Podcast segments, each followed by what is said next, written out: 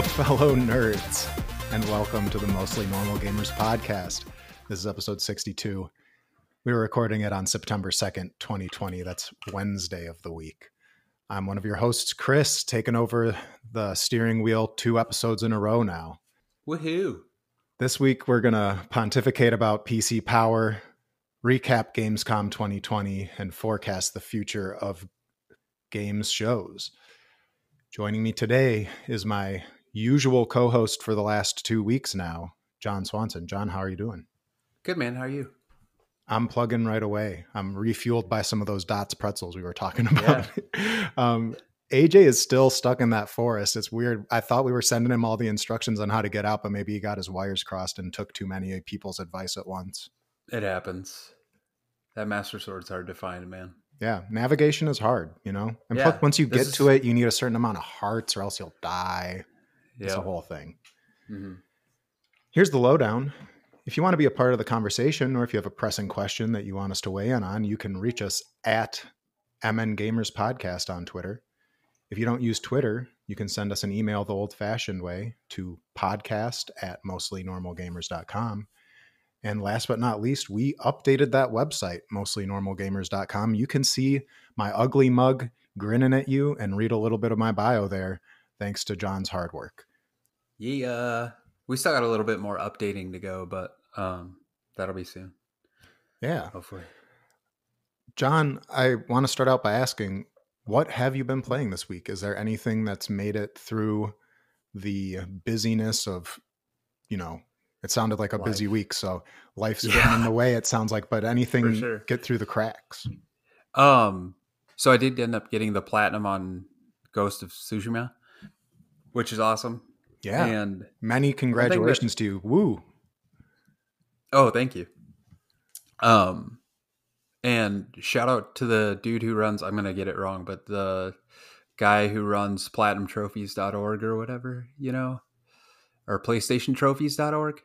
Yeah, the you know? like, ultimate guide of all yeah platinum guides. That dude, he shouted, he gave me a shout out on Twitter, which was pretty cool. Made me feel good. Awesome. And uh that dude has like 406 platinum trophies.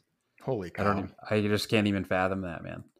Uh, but uh, one cool thing, man, is usually when you get a platinum trophy, you know, uh, you just you get a platinum trophy, and then whatever you can play the game, whatever nothing usually is set to happen within the game. Mm-hmm. But in Ghost, you get like a new set of armor. Oh, um, sick. Yeah, and it's I guess offhand I can't remember if you get what the stats are of of it or whatever. Actually, I think it's just a new skin for one of the existing sets of armor that you have. Uh, but it's really cool and distinctive, and I just thought that was really neat. Like um, to reward you not only with a platinum trophy, but also with a skin. I think that's pretty cool, and I'm I'm sure maybe it's not the first game to do it, but it's the first time I can recollect coming across that in a game. Yeah. Do you um, think so? That's cool. I know we talked maybe like a month ago about the announcement that they were going to put a cooperative multiplayer element in the game. Do we yeah. know if you're taking your pre-existing Jin into that, or if you're creating a new character from scratch? It seemed like maybe you were creating characters in it. Yeah, I think it's more the latter, and I don't know if you're it's more telling the lore and stories outside of Jin. I'm not sure if maybe some of your armor and stuff will carry over, but that was my idea, right? Is like the badge of ultimate badges of honor would be yeah. pulling in that platinum suit of armor that you unlocked into your character creator for that. Oh, for sure. Yeah. It makes um, me think of in Halo 3, I think there was a set of armor you could get to eventually where you had like a flaming skull setup and it was like so far out of reach for me or there was like yeah. a special ninja themed one. Anyways, anytime I think yeah. of prestigious armor sets, I go straight to Halo 3. Yeah. Well, and I think Destiny does a lot of that stuff now too, um, with their DLCs and stuff like in whatever the the raids or whatever you can if you finish the raids you can uh, unlock certain sets of armor. So I know it's not a this is just the first time I've experienced it as as like a badge of honor for a game uh, for a platinum trophy. And the number of people that have gotten the platinum trophy on that game is actually pretty astounding. I think it's above 10%. Holy and God, it's not it's really high. Yeah.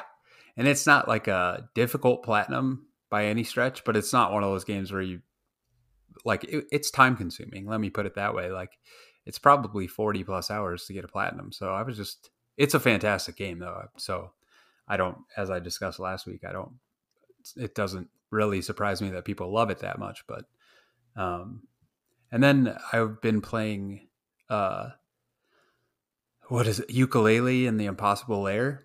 Mm-hmm. And so, Chris, I told you before we started recording that I wanted your take on this, and it's kind of funny. So I kind of ex- have explained it before. I think the game is like a Donkey Kong Country style game where it's a 2D platformer and you're trying to save these bees from the villain whose name I can't recall off my head, top of my head. Uh, save the bees, John. You got to save yeah. the bees. But basically, you start the game and you're you start the game in the impossible lair and if you can beat the impossible lair uh, with just Yooka and Laylee, um, then you can beat the game right from the get go. But as you uh, beat every chapter, you uh, rescue one of the bees, and each bee is one more hit that you can take in the impossible lair.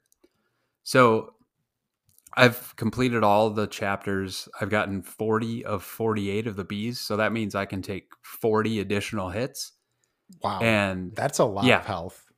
It's a lot, but let me say I've gone back to the impossible lair and I've gotten to like the second stage and have like zero interest in playing it anymore. like really it's yeah, for whatever reason the impossible lair. so you the way it, and I'm sorry it's slightly spoilers, but I don't know if it anybody would even care. It's not really like a story driven game or anything. So if you do maybe just don't listen for the next few minutes. But well, uh, no, hold on. Before you get to that, I want to hear yeah. from the people who are like deeply entrenched in caring about the spoilers about Yooka-Laylee and the Impossible yeah. Lair who haven't already beaten it.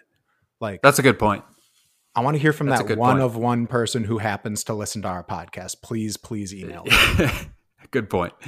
Uh, but it, it's like, uh, so you fight the like boss the villain and then you like hit him a few times and then he goes and sets up the next area for you to go across which is like a 2D platformer that's exceptionally challenging and I guess the reason that I feel like I don't want to do it is because I don't feel like it's just challenging. I feel like it's uh like unfair to a certain extent. Like you know how like in a Bloodborne game or like in Bloodborne, for instance, or Dark Souls, like you usually if you take a hit, like you know you fucked up, like it's your fault that that happened to you.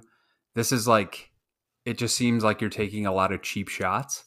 Mm. And hmm. so I'm just like and I get frustrated, like overly frustrated, so that I'm just like this is just making me angry and it's not fun anymore.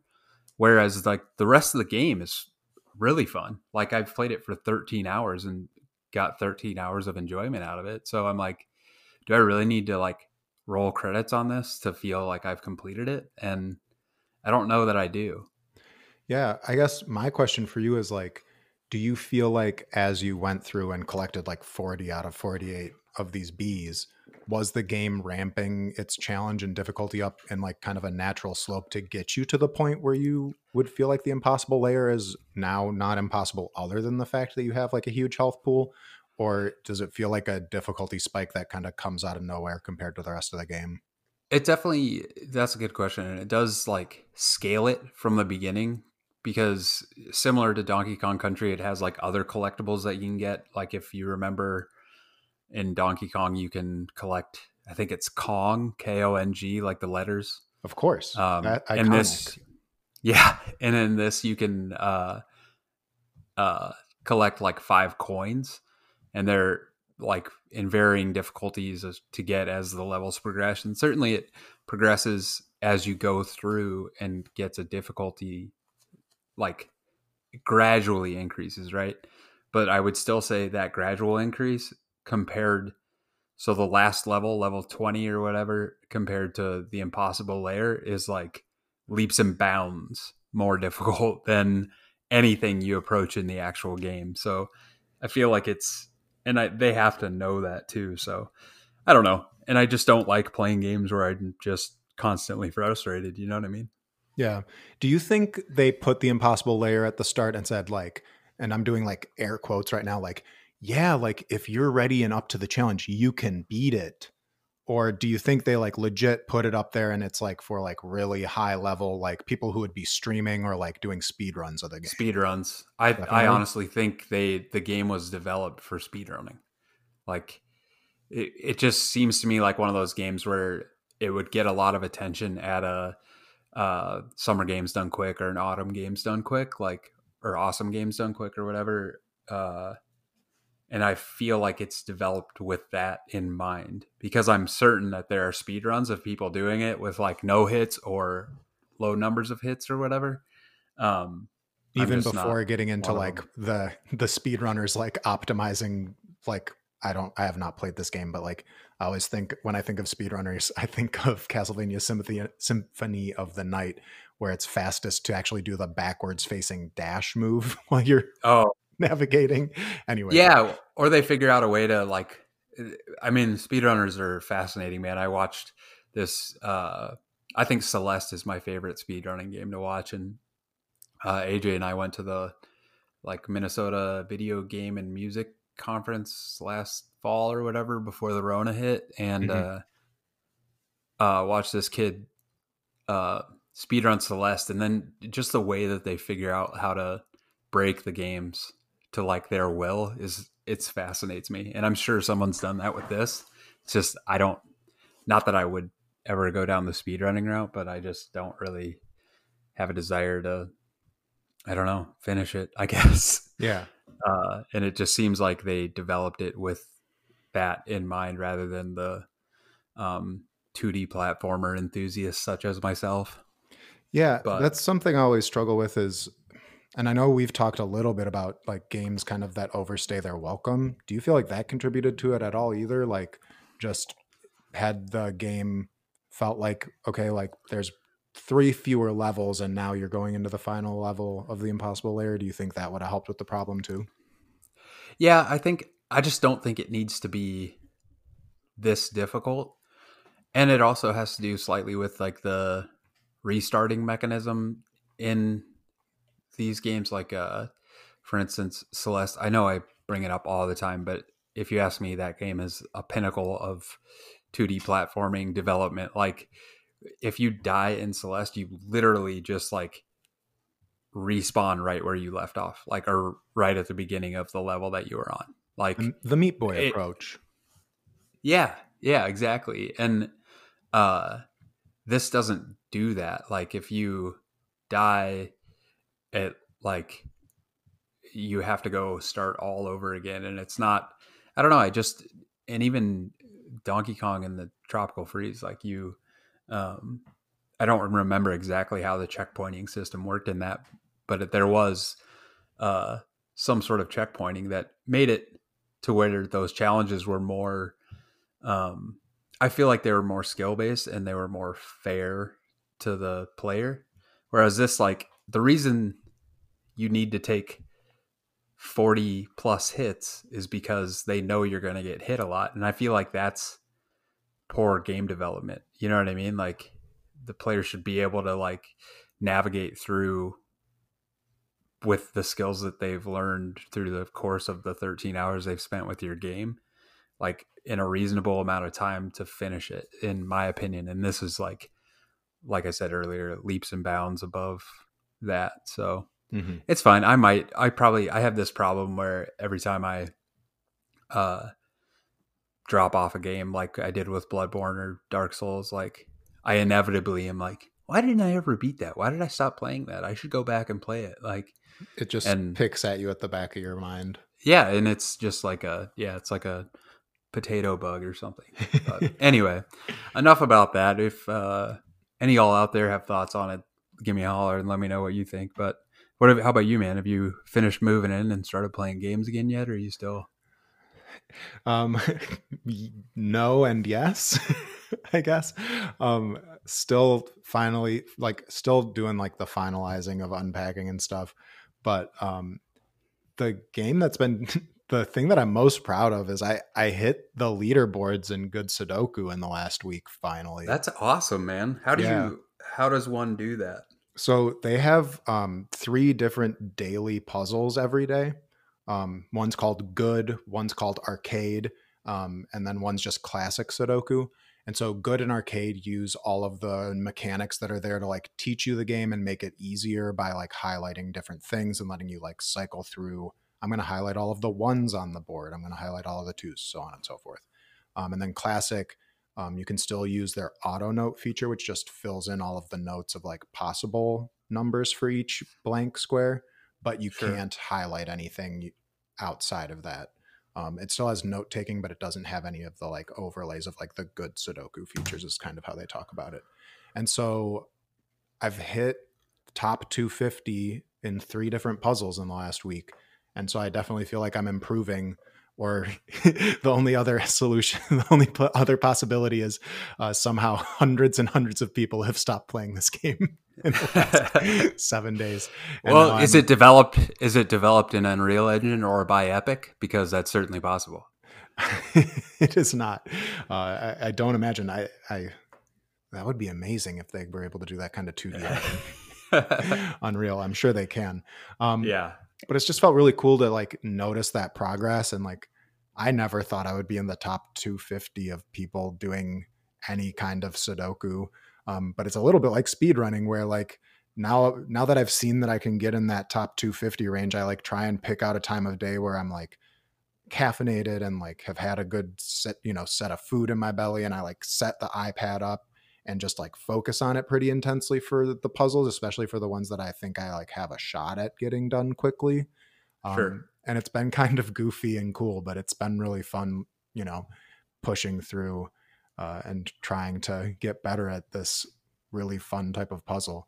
Um, the only other game that I've played recently to any like amount of length of time uh, is I'm still picking away at Final Fantasy VII Remake and I chose to take the stairs, um, which was I really, wait. a really funny experience. Um, yeah, I heard that was the better experience. I think I took the elevator. So I think we got to put like spoilers on for this a little bit, but like spoiler warning if you care about Shinra Tower and Final Fantasy VII Remake. Um, so what happens when you go up the elevator? Because in the stairs, like there's a lot of goofy inter- character interactions, and banter and it takes a long ass time and then mm-hmm. nothing, there's no combat at all. You just climb the stairs. Oh really? Yeah. Yeah on the elevator i guess in that case I, maybe i am glad i took the elevator because it does stop like because people are getting on the elevator so it stops occasionally on the floor on each floor or not each floor but on several floors. And if i i could be wrong but if i remember correctly each floor it stops there's some uh, enemies that you have to take care of. It's nothing challenging, um, but they are there. Interesting. Yeah, I. The reason I took the stairs is I was like, oh, they have to be hiding treasure chests in the stairs, and I don't think I found a single chest. Yeah, but I've heard the banter is better in the stairs. It is. It definitely like you can tell that that is there because they know that the characters are gelled by that point and they have really great character dynamics in play. And so it's just really like them flexing like look at how fun these people are when they're hanging out with one another. Um, yeah. so that was really cool. And then yeah. i you know continued through kind of the you know i don't think there's very much combat at all in the first huge part of that um, and got to the point that i am now at the battle simulator um, which kind of felt like a, a natural pausing point to kind of decide. And maybe you can advise me on this, John. Of do I just like keep plugging away at this, knowing that I think I need to move on to something else so I'm not just talking about Final Fantasy VII Remake for the rest of the year on the podcast? or do I take the time to kind of do those combat challenges and get like, you know, you can see what the gear rewards are. I, you know, it looks like it's just a little bit of equipment here and there. Um, it's kind of something that weighs on me as a person who um, likes to tick off all of the things on a checklist in a game. Oh yeah, I don't. Uh, are the combat challenges like when you go back into that like VR type sphere thing? Yep. Yeah, I didn't do any of those, man. I just plugged through. Yeah. I, I with that game in particular, I did a lot of the side missions, like all of the ones that I approached. I still didn't do all of them. Apparently, I miss, must have missed some, but um, to me, that that game, as I've said before, kind of overstayed its welcome. Um, by the time I got to the end of it, but I'm also not like number one Final Fantasy enthusiast either. So um, it is a fantastic game, but in in my mind, dude, like you're you're not done yet. like you still have like not a long ways, but you're really close. But you you have some some hours left, like not a ton of hours, but like probably three to five, I would say. Okay. Um, so I, I would say keep that in mind. Chadley popped back up finally, and so I, I'm going to challenge him to get Leviathan because I forgot to do that. Um, oh yeah, I always got. I mean, I got the two. I got whatever. Um, like fat you can chocobo get, and yeah, I got fat chocobo, and then yeah. yep. I didn't know you could get another one though. That's pretty cool. Yeah, I um, I'm interested in doing that fight, and um, I'll kind of see how I'm feeling. I also feel like it's good to do those battle simulators because it's kind of a game that I'm not like plugging away at constantly. So it's a good way to get like warmed up for when oh, the sure, yeah. are higher in the combat. But I finally broke down and like looked at wikis to see if there were like ways to optimize character builds and feel like an idiot for not using the magnify materia with cure, which apparently just turns it into cure all for your party. Um, oh yeah. would have been something that would have made the game probably a little easier. Yeah. Um, yeah i don't know. I but i dig this game's combat system though. I think it it when it's flowing right and like there were a couple of times where i finally felt like i hit like a flow state with it where you're like using the triggers to pull up like i think it's r2 and l2 to pull up your your extra characters who are not under player control and do their command menus like that starts feeling really good when you get into it. Yeah. Um just kind of funny thing I think about playing trying to balance like looking at wikis versus like playing a game is like time that you take to look at a wiki or try to optimize your game playing experience is time that you're taking away from playing the game that you like presumably you could be playing the game so you're making that choice you know? So i almost always end up just playing in a suboptimal way for that reason because i would rather play it and then look back and be like oh crap i could have done that and i didn't. Then uh read a wiki about how to play it and then you know which takes away from the time that you have to play it if that makes sense at all. Yeah for me it's kind of this weird way of like extending the game if that makes sense like yeah.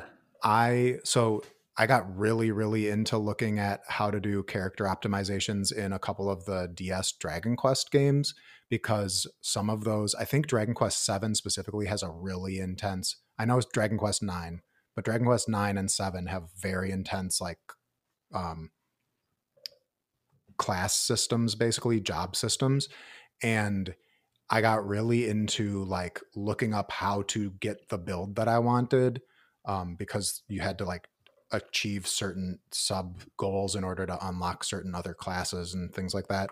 Um, and that is in a way like part of the play of the game with those for me.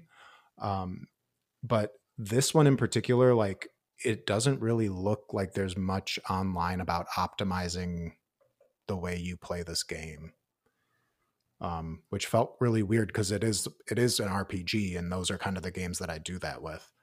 Um, but maybe the yeah. lesson is that I didn't need to look up that I could have done area of effect cure and would have still gotten through the game just fine because I've gotten over 40 hours into the game and have been able to kind of push through.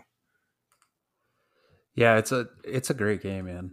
I would say, I mean, you're at kind of one of the best parts of the game. I think the game that is the apex of the game to me um, is that part right there, and then the obviously the very end uh, cinematics and credits are are pretty uh, profound, I think, but um, it's it's pretty great. You're you're almost there. Yeah, I I made the mistake of sort of spoiling myself on a few things by like trying to look up gifs to put on Twitter or doing some of the like looking stuff up in the wikis. So like I know that I will see Red 13 at some point in this game and like Red 13 was the coolest. I mean, everything in this game was the coolest when I was a little kid, but like Red 13 was like one of the first really exciting moments of the game. Um, because the time frame of the actual Final Fantasy VII is so much shorter than yeah. the length of time it takes to reach him. Um, and Wait, so, isn't Red Thirteen the dog? Yeah, tiger, whatever. Anyways, haven't you already done that? No. Um. So I have not seen him yet. Oh shoot! Maybe you do have a lot longer than I thought you did. Well, like they've like introduced every member of Shinra at this point, and I'm like, I'm gonna have to do a boss fight against all these motherfuckers. I bet. Like that's uh, where my brain's yeah. at, and I haven't fought a single one of them yet. So at least once for sure. Okay. Well. Shit. well, yeah. Well, in, with that in mind, I would maybe encourage you to uh, keep on the the beaten path rather than going down. Because my problem when I do that is like I end up getting myself getting tired of the game. You know what oh, I mean? Yeah, I'm just like I'm tired of playing this. Yeah. And if you haven't come across Red 13, because I think he's there. I don't know. I can't remember the timeline very well, but I feel like you should have been there already, but maybe not. Cool. Well, now my goal was to try and finish this game this weekend after you said that it was like five plus hours left. now I don't know if I'll Maybe that's all you have. I don't know. I can't. We'll see. I'm still I enjoying it. Like I still, it's still really, really fun. And I don't, it's not that I don't want to be playing it all the time. It's that I can't play it all the time because I want to do things with other people as well. Um, anyways, that's your problem yes, I, am trying to keep a social life during a pandemic, and it's very stressful. it's unfortunate. it's a bad choice. Um, speaking of bad choices, let's weigh in on some news. Hell yeah, let's do it.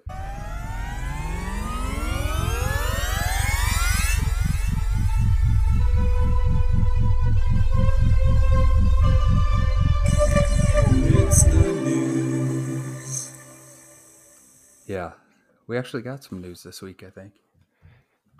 Yeah, I I want to start out with this story that I'm not qualified to talk about, but I think is probably the biggest deal that's popped off in the last week or so since we recorded, um, which is NVIDIA kind of unveiling its next gen graphics cards. Um, it was written by Will Judd at Digital Foundry, which is part of the Eurogamer network. Um, and those are the folks that I like recently have figured out have all of the technical knowledge on earth about the hardware and software that goes into making video games happen. So I figured Digital Foundry. Right, yeah. Yeah, man, they're they're where it's at. They're the people to find out how bad your TV is. yeah, exactly. Whether or not like you're if you need HDMI 2.1 in order to run your games at 120 frames. Yes, uh, that's exactly where one might find that out. Exactly. that and like occasionally on Polygon. But um, Will kind of wrote up this event that happened on September 1st, which was yesterday as of recording, um, about the unveiling of the the 3000 series of RTX cards from NVIDIA. Um, just a quick recap. Um, the kind of top of the line is the 3090 which has 24 gigabytes of gddr6x that's crazy memory um, and it has a three slot flow through cooler um, which will keep the card 30 degrees celsius cooler than the titan rtx while delivering 50% more performance it's priced at $1500 um, mm-hmm. which my understanding is that is now out of the realm of what a pc gamer would ever consider buying. Um, I feel like when the 2080 came out last year, it was around that same. And I think the 2080 Ti is probably twelve or thirteen hundred dollars. But yeah, I think it is priced at sure. twelve hundred. And the reason I know that is because coming in uh, at the very baseline of this is the RTX 3070, which is I think coming out in October. Um, and it is priced at $500 and it gets better results than the 2080 Ti, uh, according yeah. to NVIDIA itself, um, which just, I feel like a bunch of people got very sad who, if anyone on earth just bought a 2080 Ti. Um, I think there's a yeah. lot of broken hearts and broken wallets. Well, you can still mine Bitcoin with them. So you got that going for you.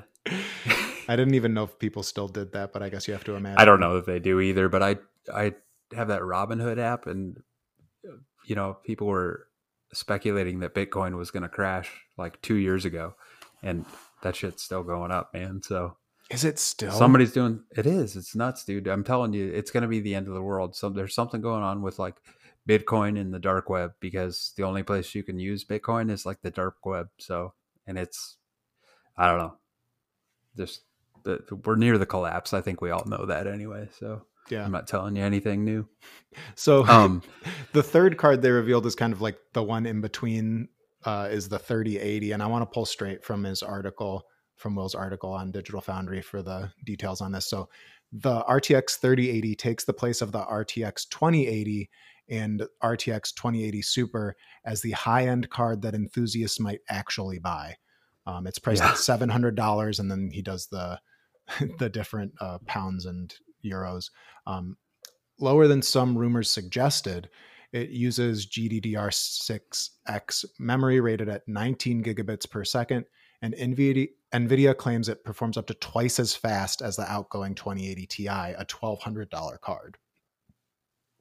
Faster ray yeah. tracing performance means it can hit 4K 60 FPS on most titles with ray tracing enabled, although it's not clear whether the performance boosting DLSS enabled also whether that's with performance boosting DLSS enabled also. It is out literally in 2 weeks on September 17th. I don't know enough about the technical details of PS5 and Xbox Series X right now to feel this out. But my impression was it seems like just from the way that a bunch of Sony first party titles, specifically Spider Man and Ratchet and Clank, and I think um, Demon's Souls was also kind of pushed this way of saying that it will have a 60 FPS performance mode, but most of them are targeting 4K 30. Um, and my understanding is the Series X is maybe shooting for more like the 4K 60 target for everything. I know Halo was at 4K 60 when they unveiled it, um, and occasionally aiming for 120 frames, like with the Ori update. Or I know that they talked about the possibility of hitting 8K with that. Um, the big takeaway was that the 3090 is capable of 8K resolution um, will support HDMI 2.1 out, um, and it is a monster card, but it's also not consumer grade for like building a gaming PC.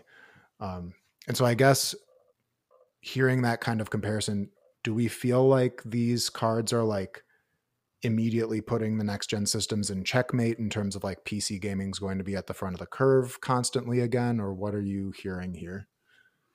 Well, I, hmm, I don't think so because uh, there's so much more that goes into it than just the graphics card in general, and I think the NVMe SSD that um, Sony has, and I think Xbox does also, as well as their their graphics cards are both I think made by AMD, and they're both custom made, so they're not made for the consumer market outside of the production of these consoles.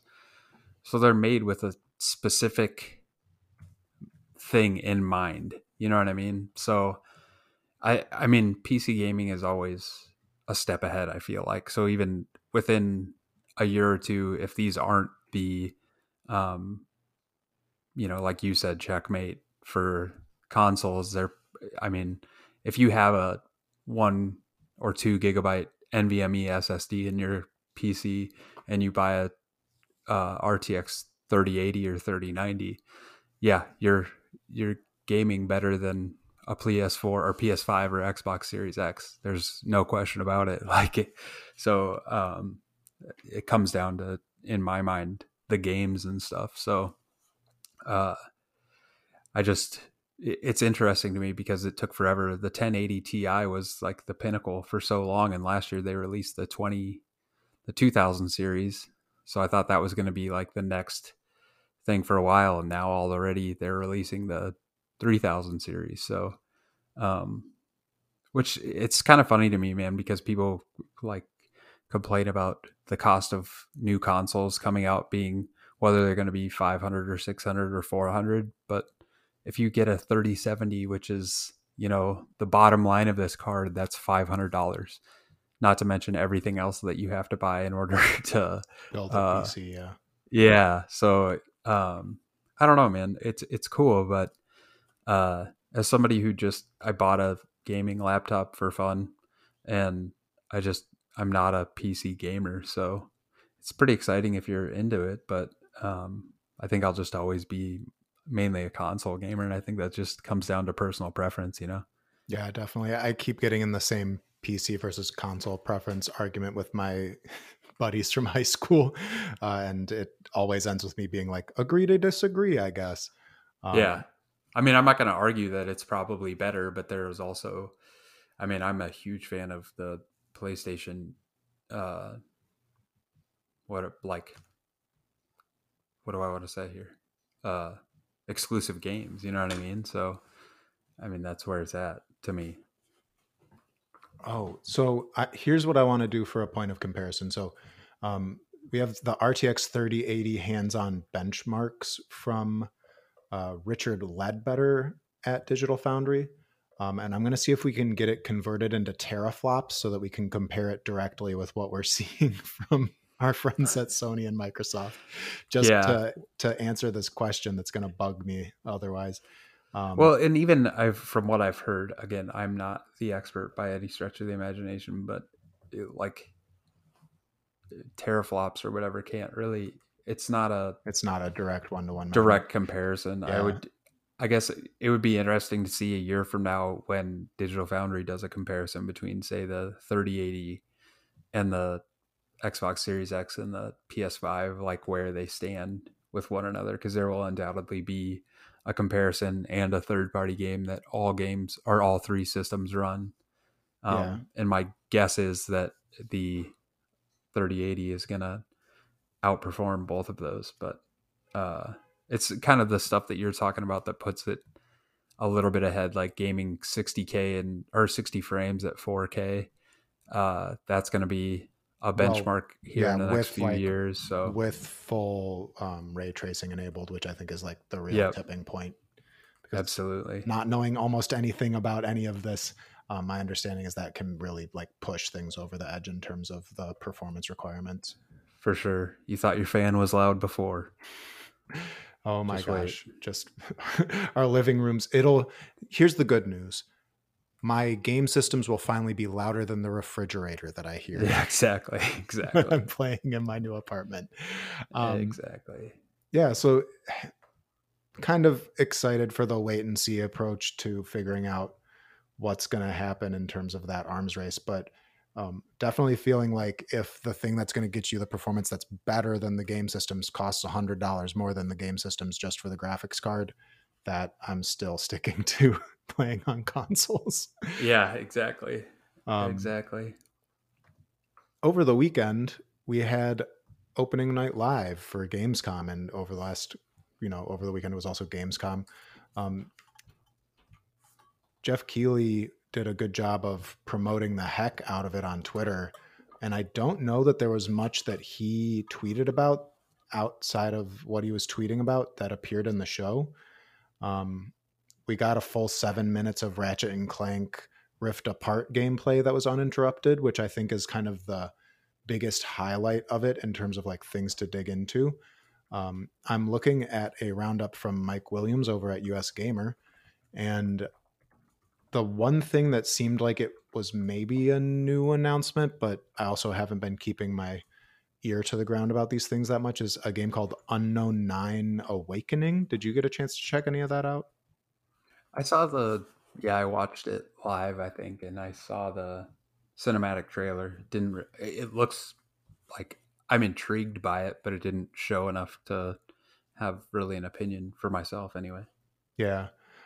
The other things that I think were really interesting is this tease from BioWare of Dragon Age 4 um, with a bunch of concept art and kind of doing that thing when there's nothing to show that EA likes to do yep. of having a bunch of people uh, hype you up over their concept art.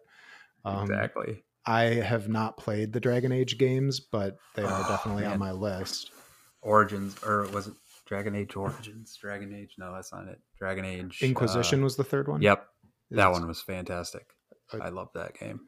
It is on the ever growing pile of shame.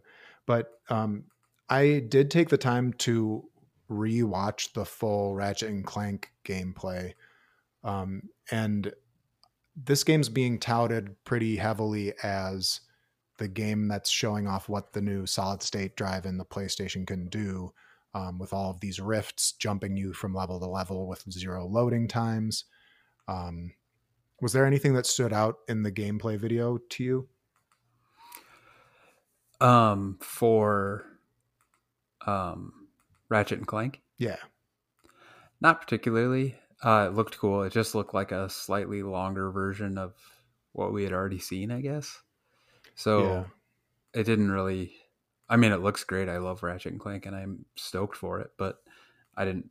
It didn't really blow me away um, any more so than when we saw it on the PS5 Reveal. thing. Yeah, my the thing that's on the top of my mind and it, it's kind of a it's just always going to be at the top of my mind is how much interactivity is happening how much gameplay is happening in these portions where he's jumping through these portals from level to level and going through the rift. Um, i know it's like technically not loading but there's the sequence at the end where he jumps from place to place and is like rail grinding and then grabs onto some sort of dragon and yeah. Like I, i've played that before um and you know like it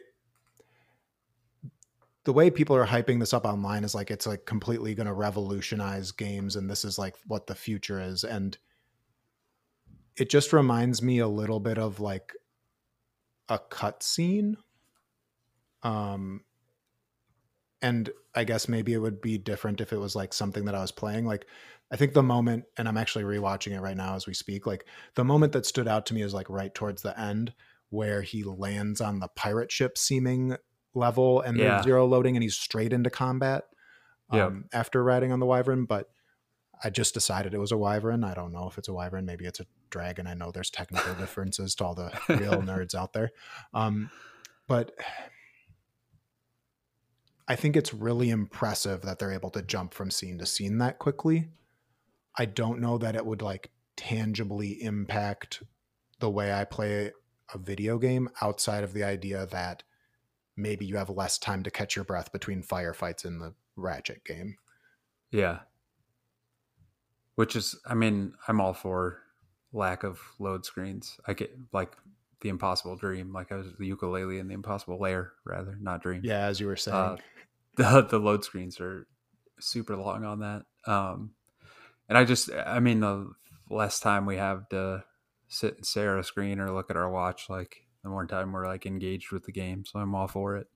Yeah and i think that's the that's the challenge of showing off a game in a gameplay demo because they're not going to make mistakes. They're not going to die and get a game over screen unless it was like rehearsed to do that. But yeah. I think that's where the real benefit's going to come in of like we were just praising Celeste or Super Meat Boy where you make a mistake and you're immediately back in the action ready to try again. I think that's where 3D games that normally can't do that quick of a load to give you that opportunity to learn from that mistake in the moment might have gains to be made. Yeah. Yeah, I agree. Oh my gosh, could you imagine doing some sort of like huge level in Ratchet and Clank, but instead of a checkpoint, it just resets you at the beginning of the level and it's like now you have to start again and optimize it. Because I'm just thinking about like adapting that like live, die, repeat to steal a movie title um, approach to level design that Meat Boy does. Yeah. I feel like there's like a lot of untapped potential in 3D games for that. In terms of like at that pace, I think I'm talking myself yeah. out of thinking that it's not a big deal.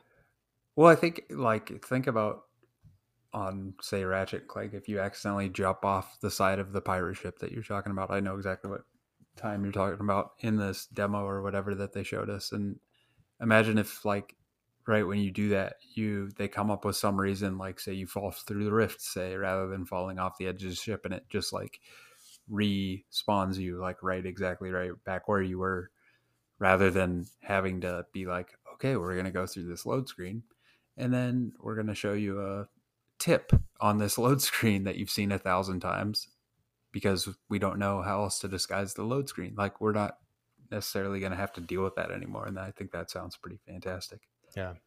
Um, before we move on, anything else from Gamescom jump out to you as like interesting or, you know, f- kind of catch your eye in terms of a game you want to check out? Not even a little. that Unfortunately, is, that was that like a very damning. yeah. I mean, I feel kind of bad, but I like was pretty stoked about it. And I, I think we talked about it because we recorded like the day before or whatever, and um, I was hoping for some big news, and there was literally nothing that we didn't already know was coming. So um, I don't know, man. I guess I'm just not used to watching a game presentation for two hours and getting zero surprises that I'm stoked about. So yeah, I it's kind of like that bummer vibe that I feel like I've a little bit taken out of both events. Granted, I watched like a recap of the PS5 event, um, but as a person who didn't click with Horizon, like I think Horizon was a really big deal. I know people thought Miles Morales as a reveal was a really big deal. Um, neither of those like kick-started my heart in a way um, like the only one that really, really did it was the Goop because it's from the team that does all of the. Um, God, I'm drawing a blank. SteamWorld games um, during the Xbox presser. That oh was like yeah, the one thing that like got my eyes to light up uh, in a big way, and so I don't know if it's just my heart is broken this year and it's impossible to get me to be excited about video games, or if uh, if it's falling flat on all fronts. Yeah, I I don't know. I think it's hard. I feel bad for them because I know they uh a lot of I know it's hard for every uh, like people putting these things together and I'm not trying to like knock on Geoff Keighley for doing it because I mean yeah you know it is what it is impossible lift of like yeah. effort to get that together so and he even set the expectations beforehand but it just it doesn't matter people like me are not necessarily expecting more. We're, I think we're just used to it by now. To see more than have surprises, things thrown at us that we're not anticipating. So, yeah, um, and, and two hours is a long time. And that's the problem with gaming being this hype marketing cycle, where if there's no surprises, we're disappointed. I'm sure like almost all of the games that were shown have like they're going to be great games for the most part and like sometimes the marketing gets in the way yeah exactly speaking of marketing though um, yeah. ubisoft announced that there's going to be another ubisoft forward next week on september 10th um, which would be a week from thursday and simultaneously some somehow it seems like anytime they announce one of these they immediately have bad news uh, and put their foot all the way in their mouth um, but per Jason Schreier at Bloomberg, um, they seem to link Black Lives Matter to a to terrorism uh, in uh, opening video for their new mobile game, Tom Clancy's Elite Squad, uh, which came out last week on iOS and Android. Um, in the opening video of the, you know, it's kind of like the opening cinematic, setting the tone for the game. Um, you have the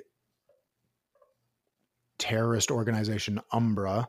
Um, and the, from the article, it says uh, in the game's introductory video, Umbra is portrayed as a faceless organization that wants to build a new world order. Umbra, which uses raised black fist as its logo, is described as a group that attempts to stoke riots and undermine world leaders through social media. Um, the raised black fist, obviously being uh, Black Power and Black Lives Matter symbol. Um, on Twitter, there was an update from Ubisoft on August 29th saying imagery that appears in the opening video sequence of Tom Clancy's Elite Squad featuring a quote raised fist unquote was insensitive and harmful in both its inclusion and how it was portrayed. We have listened and appreciate the players and the broader community who have pointed it out, and we apologize. This raised fist imagery will be removed in the next title update this Tuesday, September 1st on Android and ASAP on iOS. Hmm. Ubisoft just cannot get through this year. Yeah.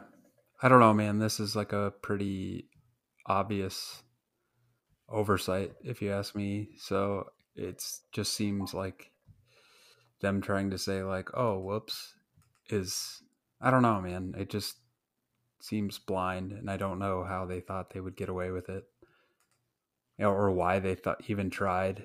Like, just seems really strange to me that they didn't think to draw the line between those two things. Yeah, and yeah, you're right. Like, they, they could they have like worse news coming?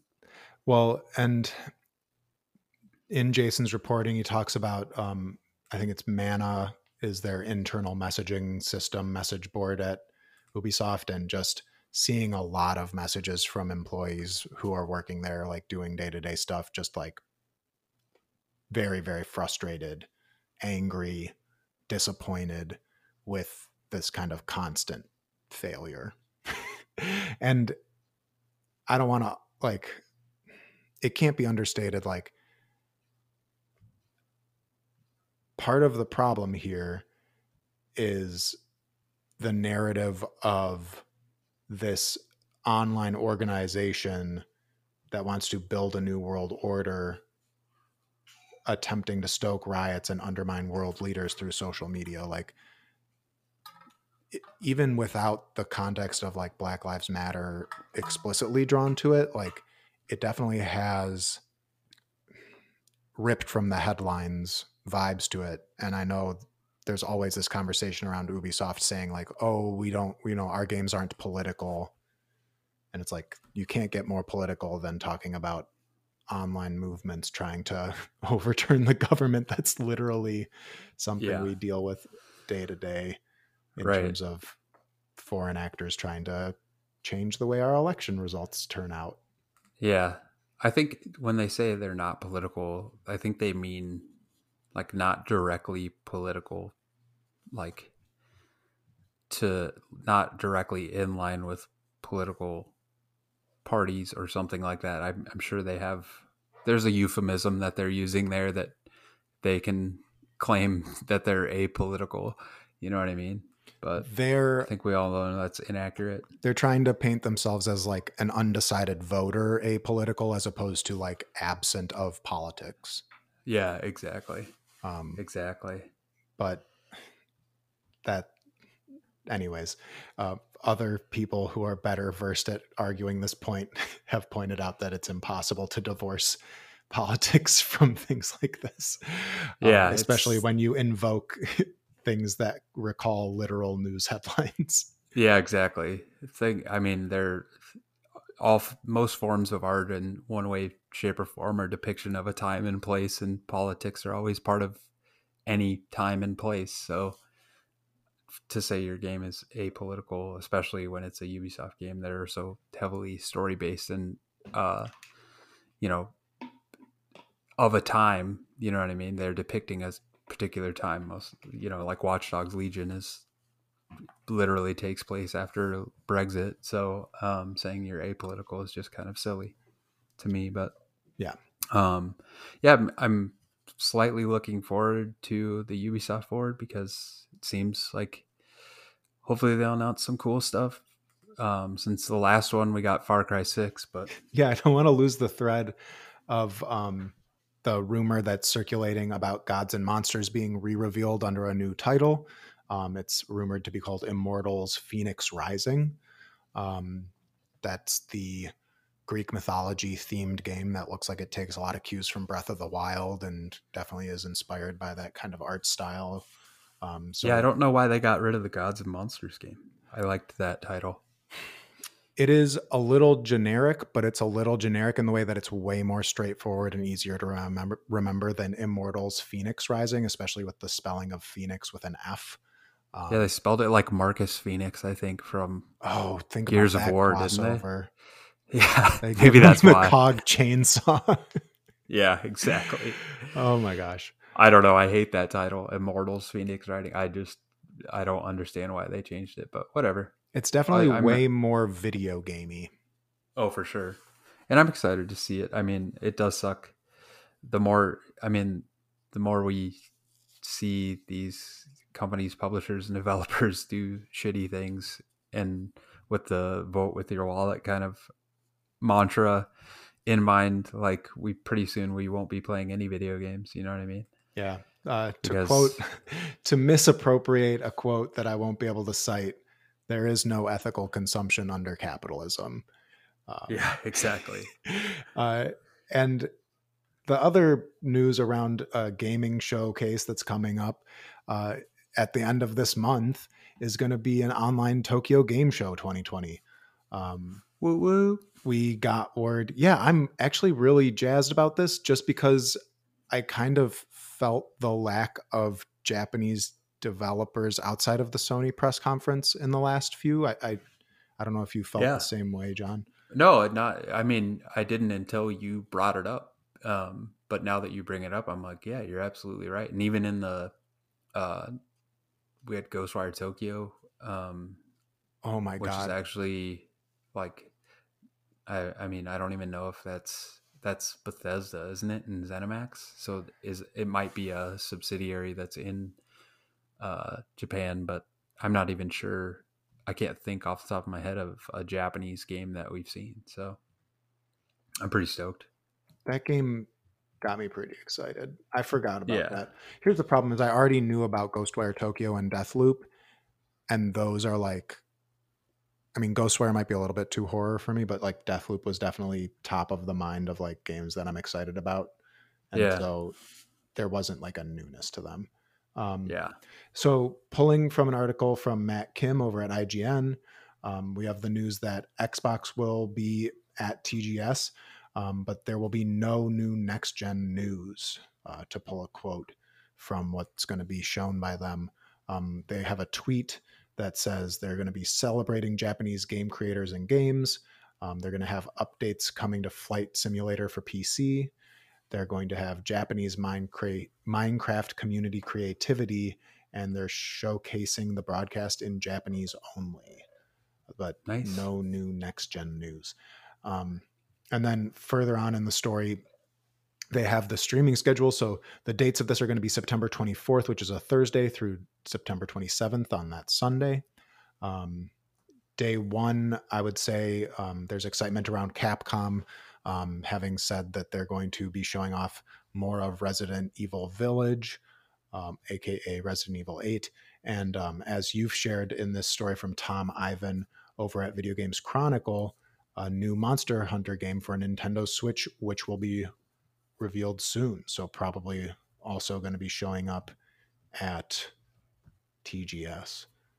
Um, yeah, I Dude, got I Monster Hunter. Can you imagine? I don't know. Have you played Monster Hunter World? I know we've talked about this before, but no, y'all were gonna Sherpa me through my first experience uh, with it, dude. If it's on Switch, like they already said that. Uh, I was listening to Kind of Funny Games Daily today, and they were talking about um, I think it was yesterday's episode, but Imran Khan, who I feel like has a lot of is pretty t- well tapped into the industry, was saying how they decided it was pretty impossible to port Monster Hunter World over to uh, Switch, but they wanted something because apparently Monster Hunter was my first game, Monster Hunter World, so I'm not familiar with the series prior to that. But apparently, on PSP and stuff, people would play it with one another, like on buses and stuff in Japan.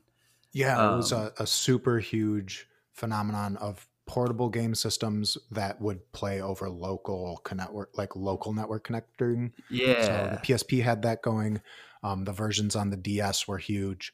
Um, right. I still have not played this series, but um, it is something that, like, uh, as a person who followed One Up really intensely, um, that was always something they talked about about how culturally important this game is in Japan and how it's all about being local network connections on commuter trips and in the office and things like that.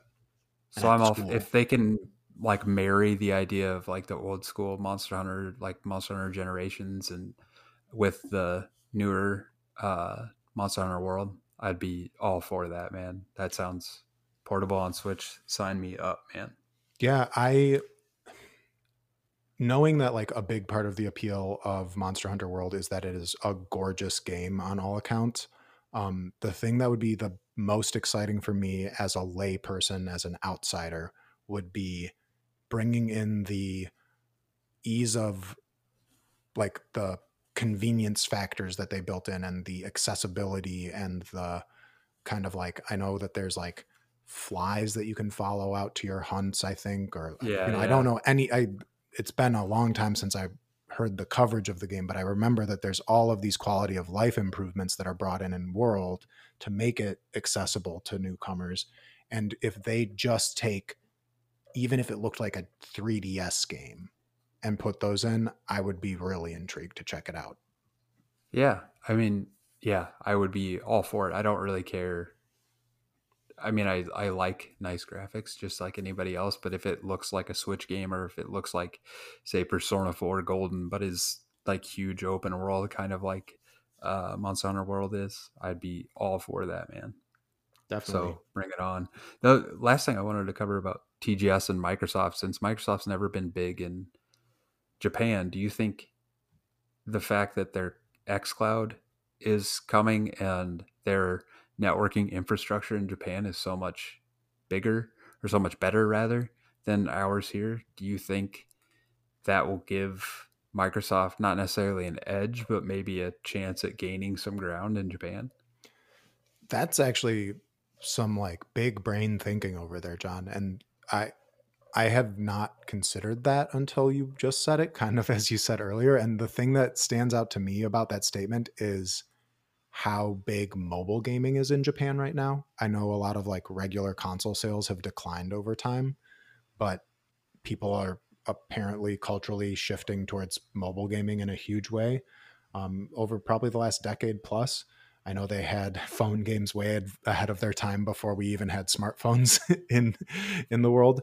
Um, right. And so I think the idea of being able to play a 100 games on your phone by subscribing to xCloud and getting it over a 5G network while you're commuting sounds like a really intriguing sales pitch.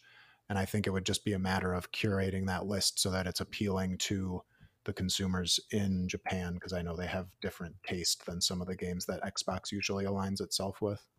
Yeah. Yeah, I don't I don't know. I, th- I think it should be interesting this generation, man. I'm I'm excited to see how it all works out, man. Yeah. The but, the last thing I want to say about this schedule is something that stood out to me is there's a couple of different devs and publishers with like 2-hour blocks blocked off on it. And PUBG Corp, it's just as PUBG on the dock, has the very final time slot on the last day and it's for 2 hours. Do we think the game that PlayerUnknown, isn't it like Brendan Greene or something, mm-hmm. stepped away from the development of Battlegrounds to put together might be unveiled at TGS? Or do you think that's too soon? It's certainly possible, man. Because, like, I mean, two hours is a long time. That's what I'm saying about PUBG to block off approximately two hours for PUBG Corp. yeah, especially really to, to send the show off. Yeah, that's a good point, man. Yeah, and then there's a lot of good stuff in there that I want to see. Konami too. I know he's in there. oh my god! If they made a 2D Castlevania, if they made a people would lose it. Metroidvania. Oh, don't even put me on this. Don't make me think this. This isn't going to happen. It's not going to happen. It's not going to happen. Yeah. Um, but the PUBG thing's a good call. Konami's yeah. on there a couple times. Anyway, two two hours of level five. That's got me excited. Yeah, it's going to be good stuff at the end of the month for sure. Let's say you you and I answer a mostly normal question and then get the hell out of here. Yeah, we said we were going to keep this one short, and here we are an hour later. Exactly. Uh, um, here's a mostly normal question for the week. Um, with the passing of Chadwick Boseman, may he rest in peace and power. Um, is there a celebrity death that hit you hardest? I'll be happy to go first. I think there's a couple for me myself as someone who deals with depression on a daily basis. I think seeing passing such as like uh, Robin Williams was really tough for me, yeah. and then uh, Chris Cornell from Soundgarden and Audioslave. Um, back in the day, I'm a huge. I was kind of raised on Soundgarden and grunge rock like Pearl Jam and stuff like that. So just seeing people who you think have it made, and especially Robin Williams, like it, being a funny man, and uh, you just in your mind you're like, oh, they just must be happy and they have everything they could ask for, and then their lives apparently are. I don't know. Their depression's so untreated or undertreated or compounded with other factors that they feel compelled to end their lives, and it's really sad to see that, man. So um, yeah, I don't know. If you got depression, go seek help, man. Don't be, uh, you know, self conscious about it. You're one of tons of people out there that can help and support you. So reach out to somebody for sure. Definitely, definitely seek out help. And I'm saying that as a person who works as a youth counselor and a crisis counselor. Yeah. Um, just because it feels important to mention if we're going to talk about suicide on the podcast um, help is available from the National Suicide Prevention Lifeline. Um, it is available 24 hours in English and Spanish, and that number is 1 800 273 8255. That's 1 800 273 8255 for the National Suicide Prevention Lifeline. Please, please, please seek out help.